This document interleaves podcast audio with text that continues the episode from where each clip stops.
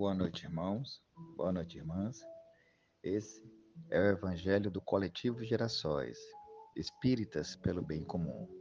Hoje, dia 30 de julho de 2023, trazemos o tema do Evangelho segundo o Espiritismo, o capítulo 17, Sede Perfeitos, Parábola do Semeador, item 5.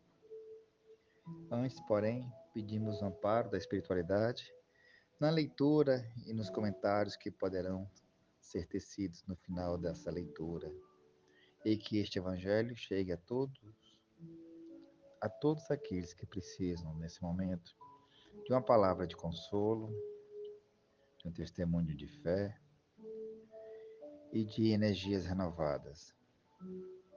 E assim, meus irmãos, agradecendo, iniciamos o, a leitura do Evangelho. Item 5. Parábola do semeador. Naquele mesmo dia, tendo saído de casa, Jesus sentou-se à borda do mar. Em torno dele, logo reuniu-se grande multidão de gente, pelo que entrou numa barca, onde sentou-se, permanecendo na margem todo o povo. Disse então muitas coisas por parábolas, falando assim: Aquele que semeia saiu a semear, e semeando uma parte da semente caiu ao longo do caminho, e os pássaros do céu vieram e comeram. Outra parte caiu em lugares pedregosos, onde não havia muita terra. As sementes logo brotaram, porque carecia de profundidade a terra onde haviam caído. Mas, levantando-se, o sol as queimou, e como não tinham raízes, secaram. Outra parte caiu entre espinheiros, e estes, crescendo, as abafaram. Outra, finalmente, caiu em terra boa e produziu frutos, dando algumas sementes, cem por um, outras setenta e outras trinta. Ouça quem tem ouvidos de ouvir. São Mateus, capítulo 13, versículos de 1 a 9. Escutai, pois, vós outros, a parábola do semeador. Quem quer que escute a palavra do reino e não lhe dá atenção, vê um espírito maligno e tira o que lhe fora semeado no coração. Esse é o que recebeu a semente ao longo do caminho. Aquele que recebe a semente com meio em meio às pedras, é o que escuta a palavra e que a recebe com alegria no primeiro momento. Mas, não tendo nela, nele raízes, dura apenas algum tempo. Em sobrevindo reveses e perseguições por causa da palavra, tira ele daí motivo de escândalo e de queda. Aquele que recebe a semente entre espinheiros é o que ouve a palavra, mas em que logo os cuidados deste século e a ilusão das riquezas abafam. Aquele, aquela palavra e, torna, e a torna infrutífera. Aquele, porém, que recebe a semente em boa terra, é o que escuta a palavra e que lhe presta atenção, em que dá ele, em que ele produz frutos dando 100 ou 70 ou 30 por um. Comentário de São Mateus. Bem, meus amigos,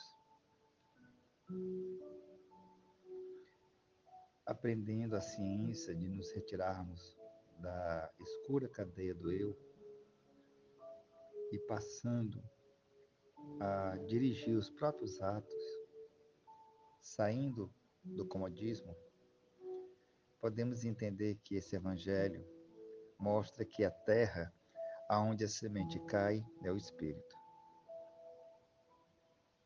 Mas nem todos conseguem trabalhar o espírito,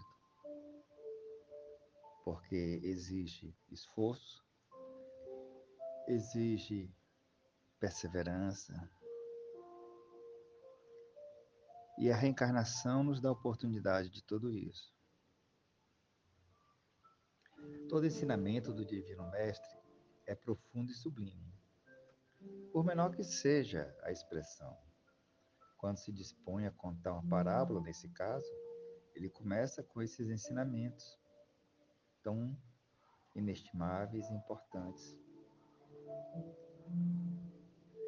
Não nos fala que o semeador deva, deva agir utilizando-se de outras pessoas, e sim ele mesmo saiu a semear. Transfere a imagem para o solo do próprio Espírito. Como falamos há pouco, tantos imperativos de renovação convidam o obreiro da boa vontade a trabalhar em si mesmo essa lavra, essa lavoura. Muitas vezes lemos, estudamos, mas não conseguimos ser pessoas melhores, não conseguimos praticar.